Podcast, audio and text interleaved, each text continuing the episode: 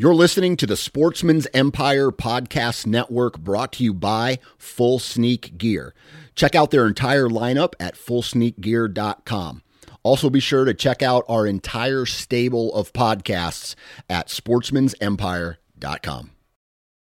New from Moultrie Mobile, the Feed Hub offers first of its kind cellular connection and control for nearly any spin cast feeder on the market. When used with the Moultrie Mobile app, you can monitor feed and battery levels, run feeders on demand, receive alerts when feeders are clogged, and remotely adjust feeding times. The Feed Hub is ideal for anyone who maintains feeders. Remove the guesswork and save time by planning feeder maintenance before you drive to your hunting property.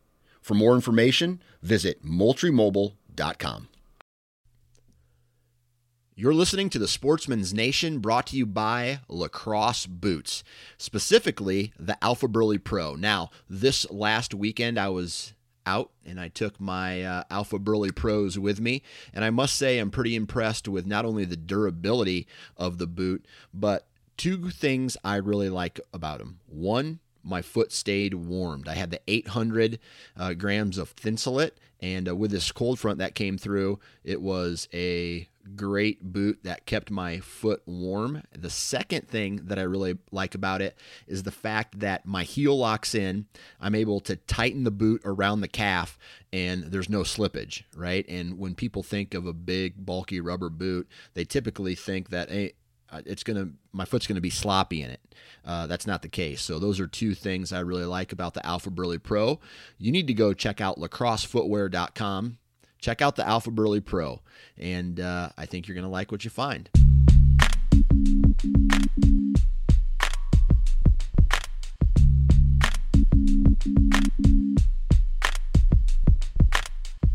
Welcome to the Nine Finger Chronicles podcast, brought to you by Exodus Trail Cameras, the number one podcast for bow hunting product information and hunting stories from across the nation.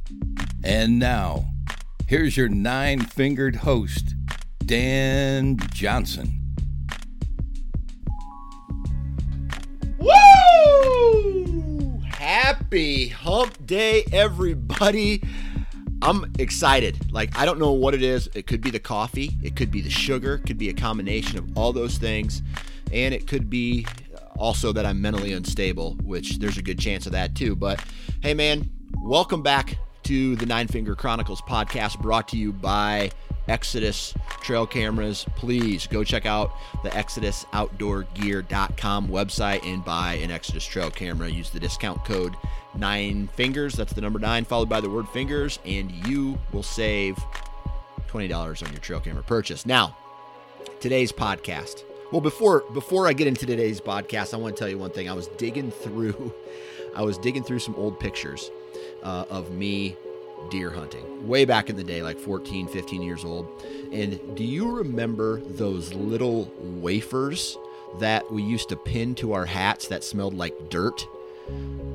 That right there, my friends, kind of sums up what I used to hunt like way back in the day. You know, things that smelled like dirt. I used to put my boots in pine needles and like all these things. And it just kind of brought back a lot of memories of what it was like to hunt back in the day, uh, what I thought was cool, what I thought worked. Uh, you know, obviously we've come a long ways, not only from uh, the the uh, the technology side of things, but I was a sucker back in the day for a good gimmick. And uh, anyway, that uh, that picture brought back a lot of awesome memories and a lot of time spent out in the woods enjoying Mother Nature.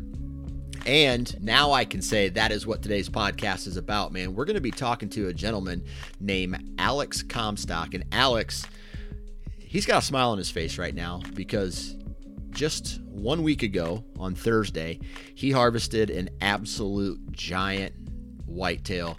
Uh, nice 10 pointer with some garbage on it.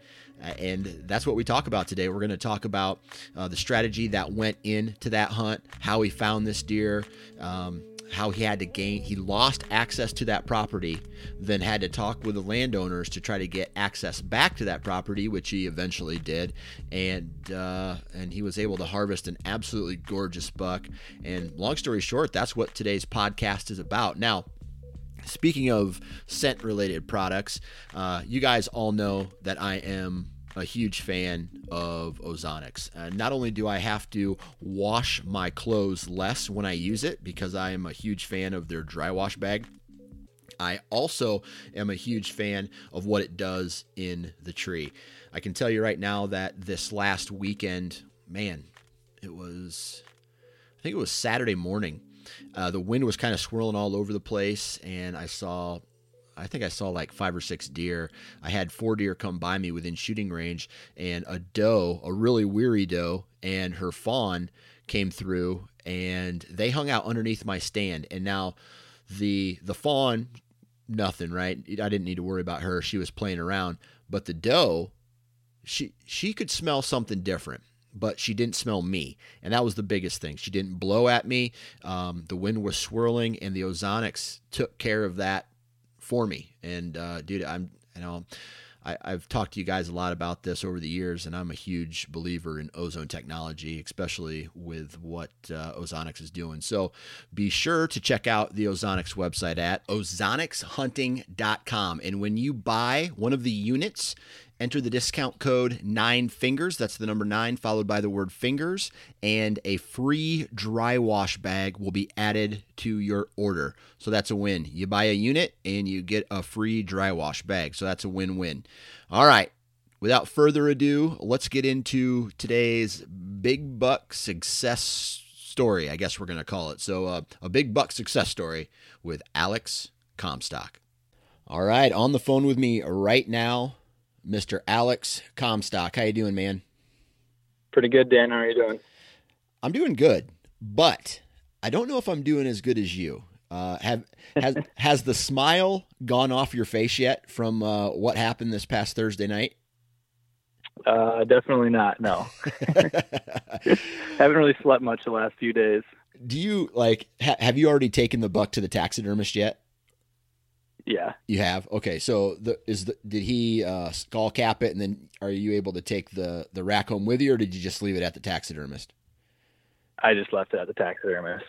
so you can't hold it, and like it's kind of funny every every time, and I don't mean a couple times. I'm saying every time I walk from my kitchen back to the bedroom or to the bathroom, I look at my mounts every single time and I just have these these memories that flash up and all this stuff.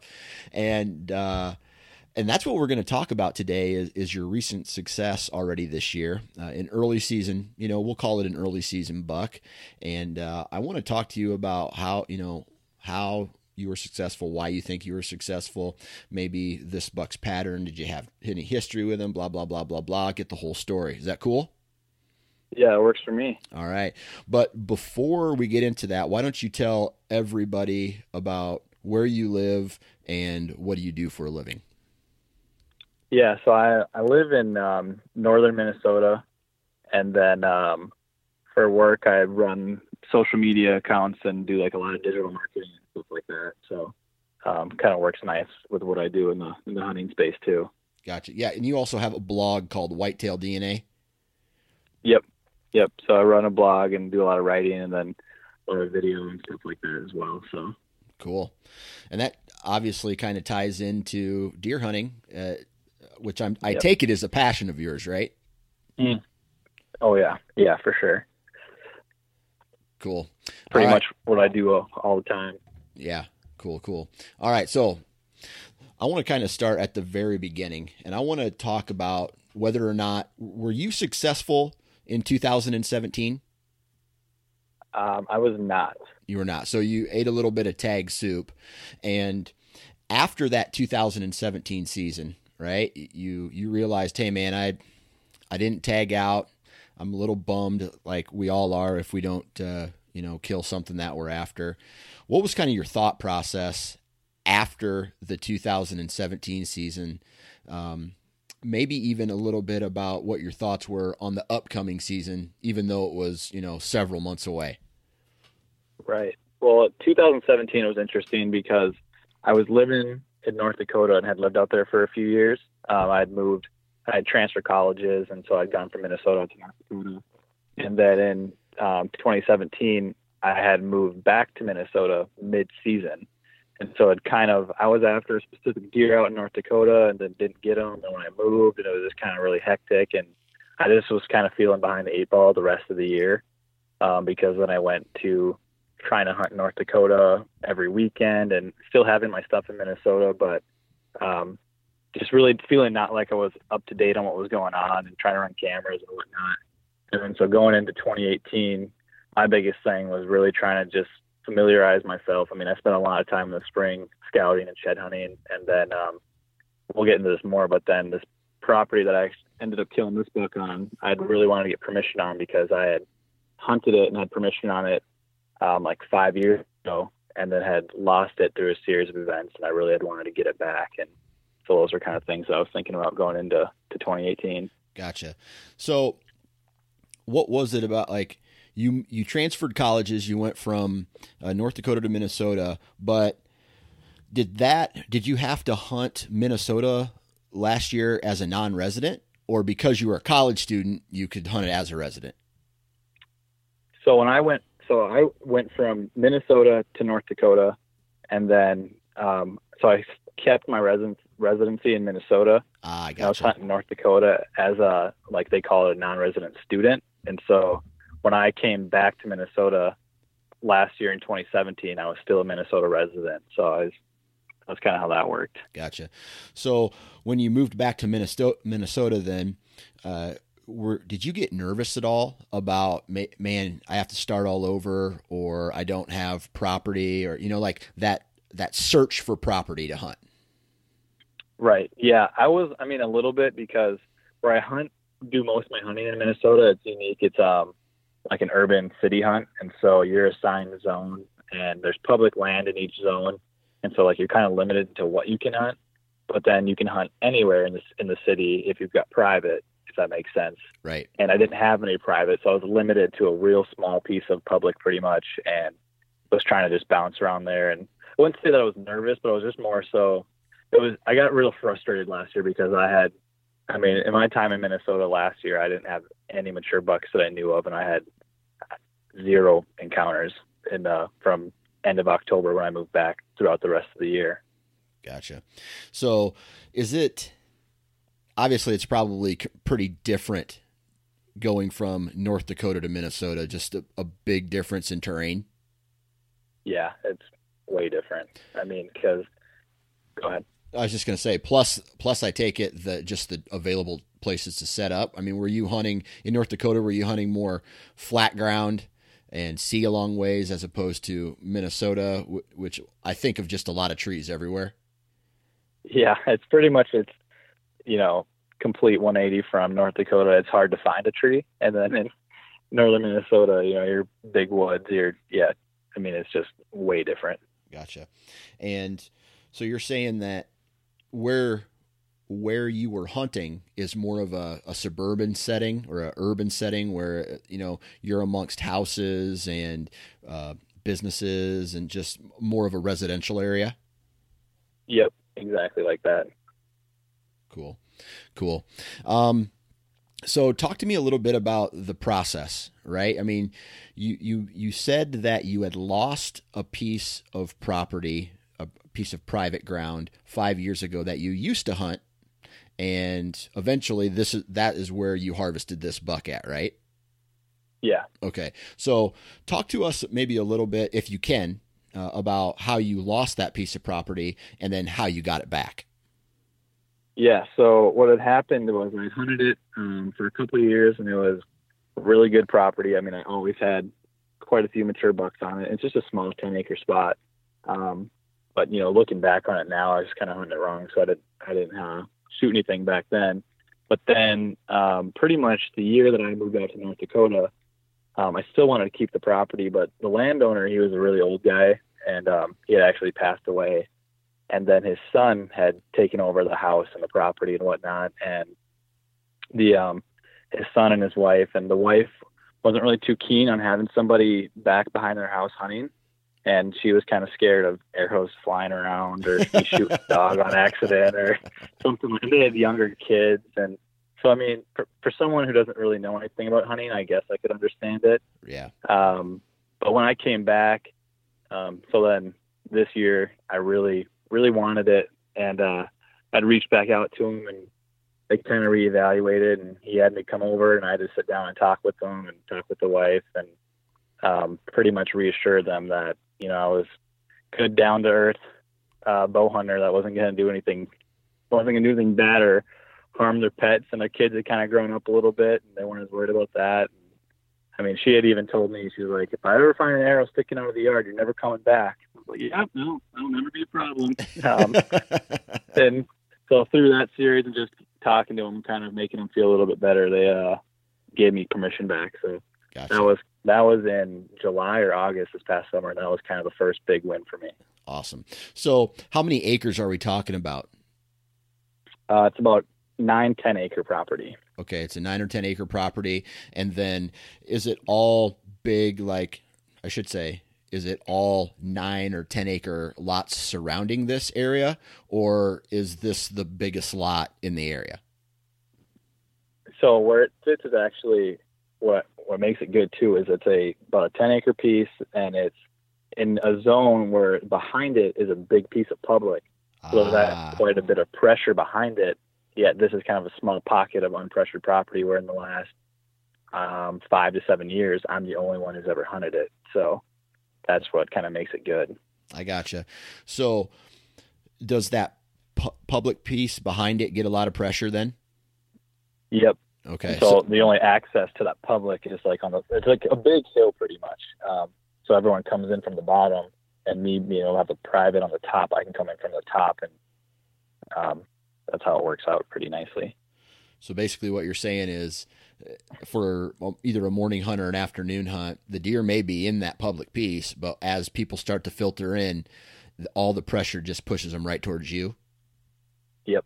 Exactly Oh man, that's just a win-win scenario. I have a I have a couple pieces like that where if I take alternate access to get to one of my stands, like a long way around, and the other hunters will come in from the top or the bottom, just depending on what piece.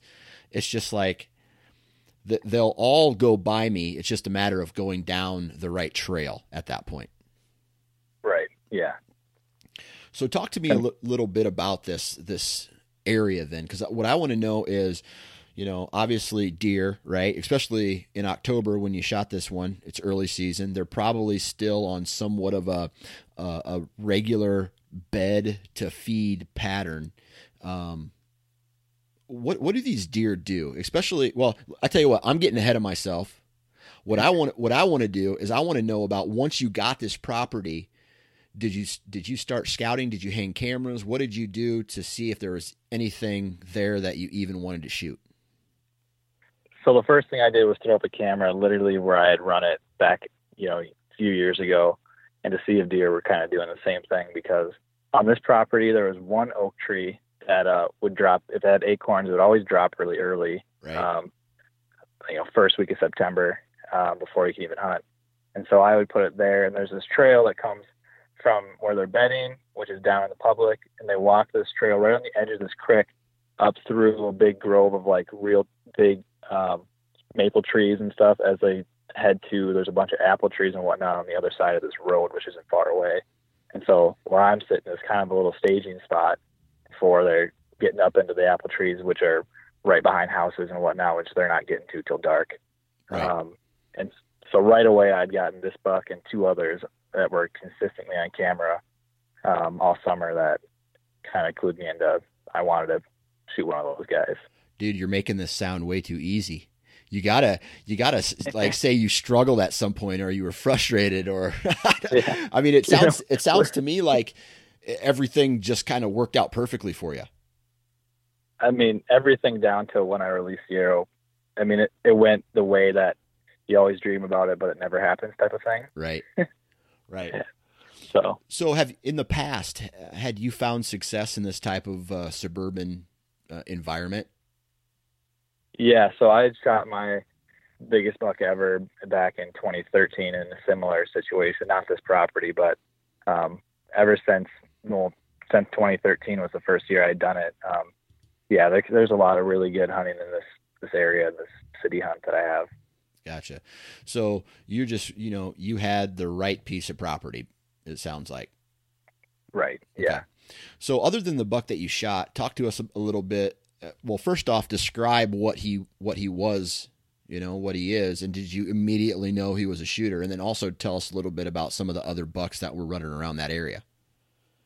Yeah. So he was a mainframe five by five with a kicker on his G2 and his G3, and then uh, he had a small little point at the end, which would have been what his G2, three, four, five um, at the end, which made him a eight by five technically.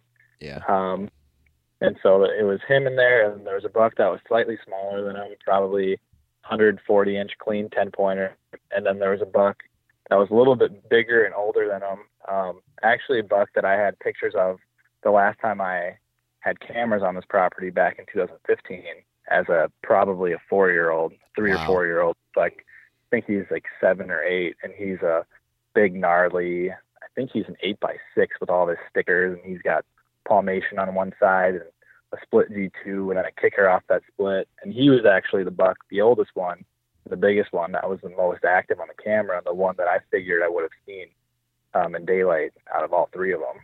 Gotcha. Gotcha. So, you know, what I've heard is these these deer, and this is just from other people uh, who- I've talked with who hunt this kind of suburban area. Uh, you know, they a lot of people just say, "Oh, dude, it's easy." You just, you know, they're they're used to people. But is that the case, or, I mean, in a scenario like this, do you still get busted? Are the deer more tolerant of humans? I mean, the one guy I talked with, I think it's from Maryland, he's like, the deer pegged me the minute that I was, you know, if I was walking around swinging on the swing set, they probably wouldn't have cared, but I was up in the tree and I was something different and they didn't like that and they'd split. Right. Well, what I've seen is I didn't hunt the city back when it first started. So this city hunt started at, in the, I want to say 2004, 2005 region. And back then, those first couple of years, I mean, every guy and their brother was shooting a monster. And, but as time went on, and now since then, I think, and I've got, we've got stats, I think we shot 8,000, 9,000 deer out of the city. It's way different now. You know, Right. these deer, anywhere. I mean, they get smart and they get smart quick. And now, I mean, like that one buck, he's probably a seven or eight year old, and that that doesn't happen by accident even in the city. So yeah, they do tolerate people more, but exactly as soon as you get up in a tree, I mean, I've gotten pegged and busted, and but you can use things to your advantage. You know, if you're hunting close enough to a road and get the wind blowing that way, I mean, you just you're hunting the same but different as if you were in you know somewhere where there aren't you know they're not used to people. If that makes any sense. Right. So, so what's the biggest difference other than maybe parking in some dude's parking lot and, and hunting in his backyard? What's the biggest difference between a a country hunt versus a city hunt, like what you what you did? for me, I think it's just that it's what you're using as a, you know, like if I'm hunting out in North Dakota, you know, I'm trying to get something behind me or wherever the the wind is that they're not going to be getting behind me or um, using to your advantage. And in this spot or in a city hunt, you're using things like, well, they're probably not going to be going back behind me because there's a fence behind the guy's house or something. The things that you're using to put, you know, the wind in your advantage or cutting it in their advantage. Um, like I was hunting only, I don't know, 50 yards from a road that I paralleled, and there's this trail that comes up this creek where he came up. I didn't think he was going to come on the other side because he's not going to want to walk that close to the road. If that kind of makes sense. Yeah. So, with all these, like, what was this property fenced in? And what I mean fenced in, I don't mean high fence. I mean like, just to be clear to the listener, I'm talking about like a yard fence all around around the property that they would have had to jump to come off of that public ground. Uh, no, there's No. no, fences or any anything anywhere. Uh, Okay. So, what were these deer doing? Now, now back to my original question. What were these deer doing? You know, once you once you located them, uh, uh, what were they doing? And once you found out what they were doing, how did you narrow down like what wind direction you needed, or why was last Thursday the magical day? Sure. Um, so where I had them coming up, I mean, it was they're coming up from the bedding on public. They're walking this trail that's just very heavy and beat down along this creek up towards, like I kind of said earlier, up towards all these apple trees. And there's these fruit trees across the road where I can't hunt. But I figured, I mean, all my pictures are more or less, you know, during the summer, there would be in the evenings, you know, headed towards that food, um, or the early morning coming back. And so what I was figuring is that I was kind of in a staging spot. And if a deer was going to be coming through in daylight, it was going to be the last half hour, you know, I mean, as they're headed up towards all the fruit trees and whatnot. Um, and so this buck that I ended up shooting, I had him on camera, you know, all of September. I mean, I had one daylight photo of him in legal shooting light at the end of the evening on like September 3rd. So, I mean, even two weeks before season opened. Yeah. Um, but I had him consistently on camera from about 8 to 9 p.m., which is, you know, would have been an hour, a little over an hour after shooting light. So I figured if I was going to get him in daylight or the other bigger one, which had shown in daylight twice the last week of September, right at last light, I figured I needed some type of weather front or something. And last Thursday was the first day of a cold front. Yeah. And four days prior to that, we had, you know, four days of torrential rain pour. We had high winds, um, just miserable weather. And then Thursday it broke and I got in the tree and he had, he showed up 15 minutes before last light. Wow. So when you checked your trail cameras, I don't know whether you did it that day or, or periodically throughout, you know, that week leading up to, you know, that cold front coming through, all that rain and high winds, did he come through that area after dark or were they hunkered down in that public the entire time? He came through, it would have been the first day of that weather. So he came through the one day and I think he didn't, I mean, I checked the camera after I'd shot him and then he didn't show up again until the day I shot. So he was, I'd assume hunkered down for those, those few days. Gotcha. So this cold front comes through. What was the temperature difference from when the when it was raining and all, all that stuff to the end where that that Thursday night when you got in the stand? Because I watched the video on your Facebook page and it looked like you were bundled up pretty pretty warm. Yeah, it was in the mid 40s when it was raining those few days, and then on Thursday when I was sitting, it was like 33 with a the wind chill. I think it was like 28 or 29. Wow, wow. So uh, pretty substantial cool off. Yeah, for that time of year. I mean, I was looking. I think, uh, you know, on Wunderground, I think it is. You can look at the average temperature for this time of year, and the average high temp was like you know 56 or something, and it was in the low 30s. So Right. All right. So next question is on you know on nine or ten acres, you're you're probably pretty limited to where you can put your tree stand. So why that tree out of all the other trees on the property? Like des- describe kind of why you why you selected that tree and maybe uh, break it down a little bit for us. yeah, so where I put this stand, it was like you said, it was pretty uh, pretty limited on where you can hunt, and then knowing that how consistent these bucks were coming through in this spot, I didn't want to push back any further. I mean, I was close to the edge of public anyway, but you know, so it's kind of opposite of what people think. I couldn't go on to the public, so I didn't want to push down any further.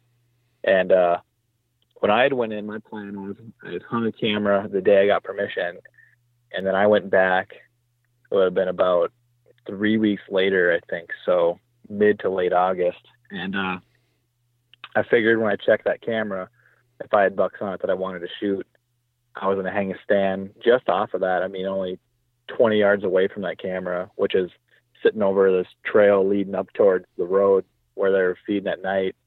And uh, I checked the camera, had them on, had those bucks on, on, or got pictures of them.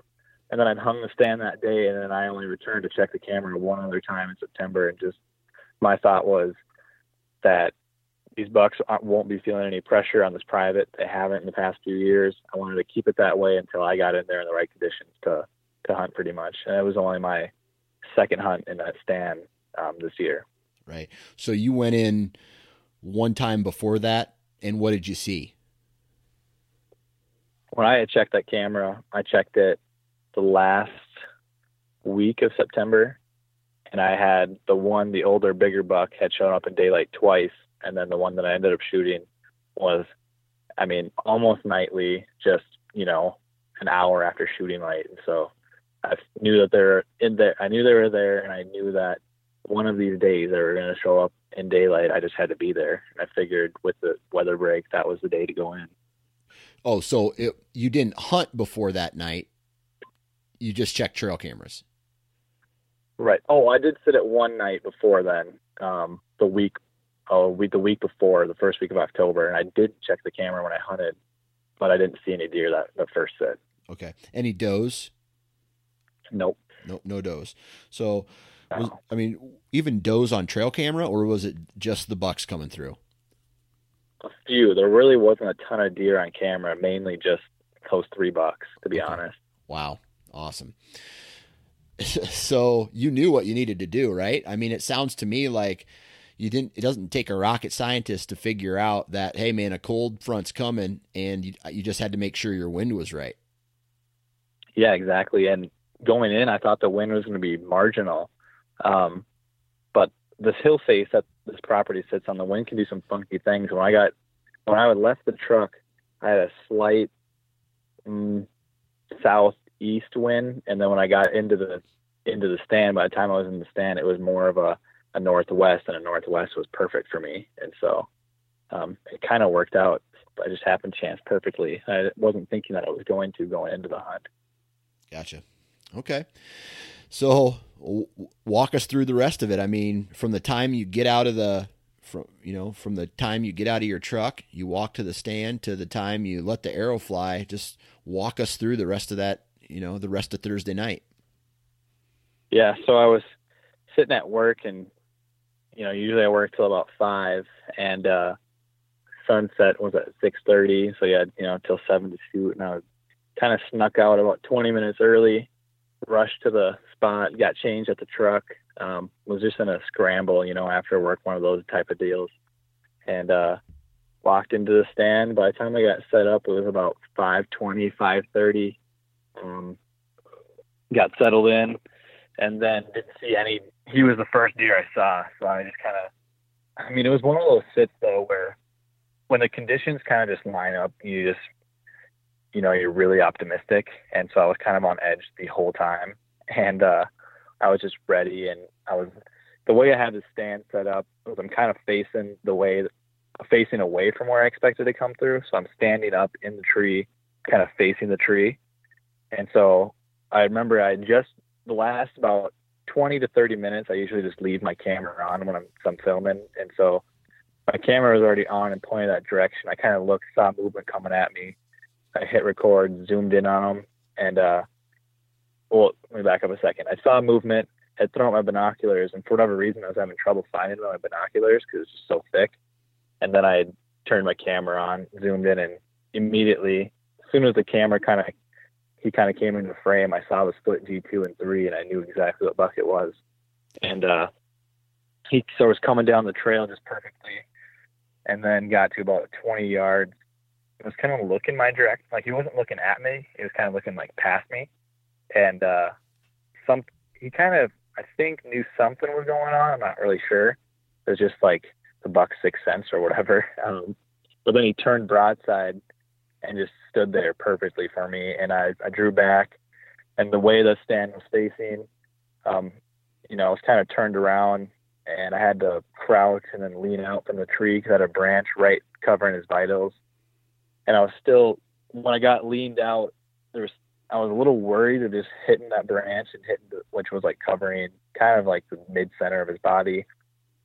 And because of that, I actually pulled the shot forward and hit him right in the shoulder, but I somehow, I kind of blew through both the shoulders, and he only ran about 40 or 50 yards. When he took off, it was some of the loudest crash I've ever heard a deer when after shooting. Yeah. So when I looked at the video, and granted, I'm watching it on my phone or on a small computer screen, it didn't look like you got a lot of penetration. Did you have kind of like an oh my god moment when you're sitting there like, oh my god, did did I go through the shoulder? Did you have those thoughts at all? Oh yeah, I was so nervous because I shot a deer in North Dakota in the shoulder um, with two years ago, and it more or less bounced off. And uh, so I was, I knew right away I was forward. I was a little bit, you know, optimistic because of how hard he took off. Um, but I was I was freaking out. I didn't know. I mean, I was all scattered. And when I went down to check the arrow, I, there was blood on the arrow for you know about a foot up, and then uh, about six inches of the arrow was broke off in the deer, and there was blood all over at the site of impact. So that was that gave me some hope. And then from there, I backed out and, and uh, waited a couple hours before going into track home. So obviously, you know, you said you got six inches of arrow still in the buck, right? And so at that point, you just do a little bit of math, and you're like, well, man, I at least got one lung, right? Or did you even think you were Yeah. even forward, that, you know, a little f- more forward to that quote unquote no man zone? Um, I mean, I, that's what I was thinking. I ended up being pretty forward, and I had clipped the heart and stuff. But I, uh, okay, I was thinking that I was well. I got that much, there's at least I had to have hit something. That was kind of my thought. gotcha. Okay, so you so you got this. You got a little bit more of a better feeling when you went up to the side of impact, picked up your arrow, and then backed out, right? Yep. Okay, so what did you do after you backed out? Uh, make some phone calls, look for some Yeah, trackers. made, made some phone calls. Went over to a buddy's house. Um, had a couple guys come over. We watched footage. Um, they were all a lot more confident than I was. They were like, "Yep, he's dead. There's no way he's not." Um, and then I was just trying to calm down more or less. And then we gave him about two hours before heading in. Um, but that whole time, I was just I don't know how many times I watched the footage, and every time I got less and less confident. Just you know that is after you shoot a deer and you're not quite sure. I mean, every Right. time you shoot one, you just wish it was, you know, perfect pass through double lung. And you're like, yep, this is gonna be easy. But I just wasn't quite sure. So yeah. Okay. So your buddies reviewed the footage. They were more positive than you were. How long did you wait before you went tracking? uh, two hours, Okay. a little over two. I shot him at 6:45, and by the time we were taking up the blood trail, it was about nine o'clock. Gotcha. Okay. So what about uh, uh, what happened? I mean, so from there, you got out of the truck, you went to the site, the last impact, and then walk us walk us through the rest of it. So right away, it was evident that um, we thought we had a dead buck because there was blood. I mean, everywhere. It was one of the biggest. I mean, it was one of the most heaviest blood trails that I've I've been on. And there was, I mean, he ran through a creek, and so there was literally points where rocks were just red. I mean, it was nuts. And so as we're coming through, we only made it about 40 yards. We and he where he came out of the creek and uh one of my buddies that was with me was like, "We got him." And I just was like, "What?" We just I, I was like, "We just started tracking him," and I was like, "There's no way." And he was laying right there, and I kind of just lost it. It was it was pretty uh indescribable for me the fact that he only went that far. I mean, watching the footage, if it would have been not as thick as it was, I would have saw him go down. Yeah. Yeah. So so the only reason you didn't is because it was pretty thick. Yeah. Okay. And so in hindsight, what I heard all that crashing is I was I was hearing them go down, but not knowing at the moment, you know, safe better be safe than sorry. And that's why I backed out. Yeah. Okay. All right. Cool. Well, you found it. Now, what what was the feeling? You know, obviously when you found you know you found this buck, sigh of relief. Now talk about that moment where, you know, if it's like one of the greatest moments ever for a hunter is that moment where Yeah. you get to bend over and pick his head up for the first time. Yeah, it was um, it was just so special for me because I had you know when you have friends with you that you know one of the guys that were with me is kind of like what I consider my hunting mentor, kind of got me into bow hunting, and just having him there for that. Um, and then just yeah, it's like all those emotions. I mean, described it was, you know, as a hardcore bow hunter or deer hunter, but you know, you're doing, you're thinking about something whitetail related every day of the year. Right. You know, right. there's not a day that goes by where you're not thinking about something deer hunting, no matter if it's January, July, whatever. And it's it's like all of that kind of gets wrapped up into one one moment, and then all those emotions are just like right there, and it's just it was so amazing. And then the fact that you know this was um, just it was one of the biggest bucks I ever shot, and a deer that you know, everything just kind of played its part and he read the script perfectly, like usually how it doesn't go. And I thought the shot, I wasn't sure on the shot. The fact that we found him so quickly, I just had taken me by surprise. So Right, right. So you're happy, right? a little bit, just a little. All right. So I know you mentioned this is a this is a, like a I don't know a, a uh, it's basically a ten pointer with some junk. Did you happen to score him? What do you think his age was? yeah, I, I rough taped him at 152 inches.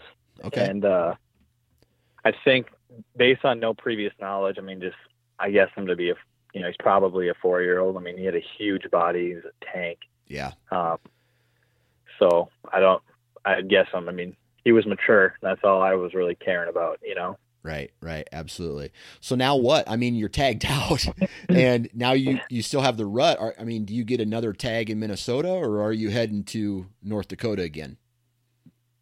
Well, I actually um, had shot a velvet buck in North Dakota this year already. So Okay, I uh, tagged out there as well. So um, I, I'm going to be going to Nebraska the first week of November, and then um, potentially hunt Wisconsin as well. So awesome. we'll see. But it's definitely being weird being tagged out this early, and then you know North Dakota I'd hunt just as much. So the fact that I can't go back there either, so I don't get any more tags in either of those states.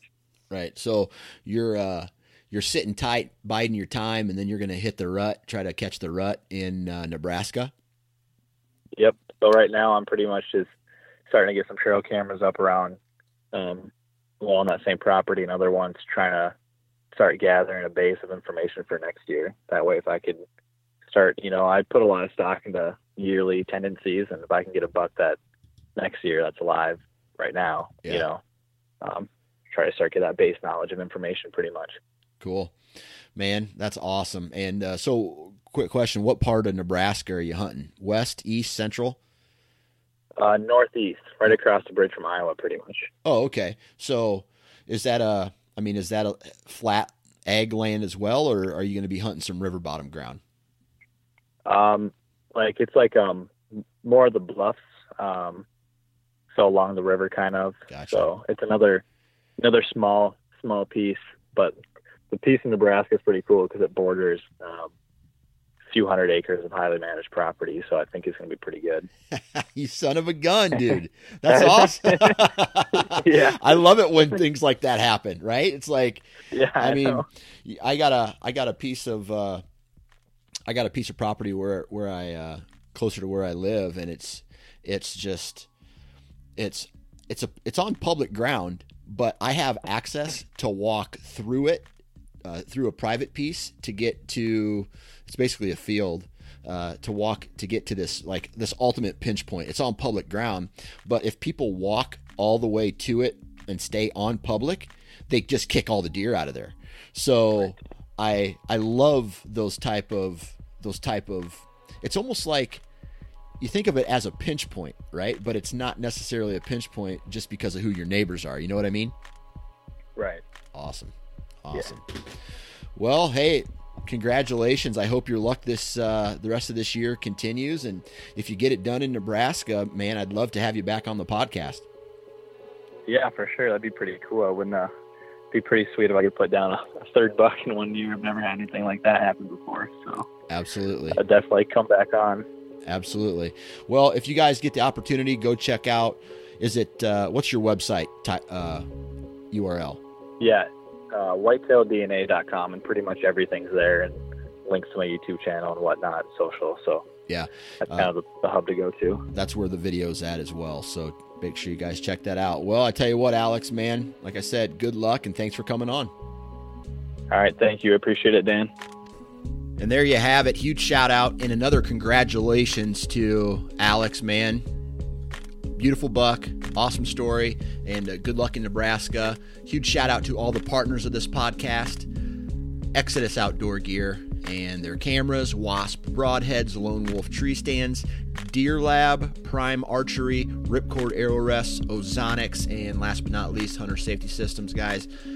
If you haven't already, please go check out all the social media specifically, I want to say specifically this time, uh, there's a lot of you out there who are listening that are not on the Nine Finger Chronicles Instagram page. So make sure you go and find it and follow it. Uh, a lot of cool information uh, going on there. My stories, I come up with some uh, information uh, throughout the stories and just more dumb shit. Other than that, check out iTunes, leave a review, or wherever you download uh, podcasts if you like it leave us a, a nice review and spread the word. Other than that, I don't have too much to say. Thank you very much again, as always. I really appreciate your guys' support and uh, look for some more big things to come, not only from the Nine Finger Chronicles, but from some expansion on the Sportsman's Nation as well. And I'm wishing everybody a good luck the rest of this week, this weekend, the rest of the season. And if you're going to be in a tree, our friends at Hunter Safety Systems are reminding us please wear your damn safety harness. Have a good rest of the week.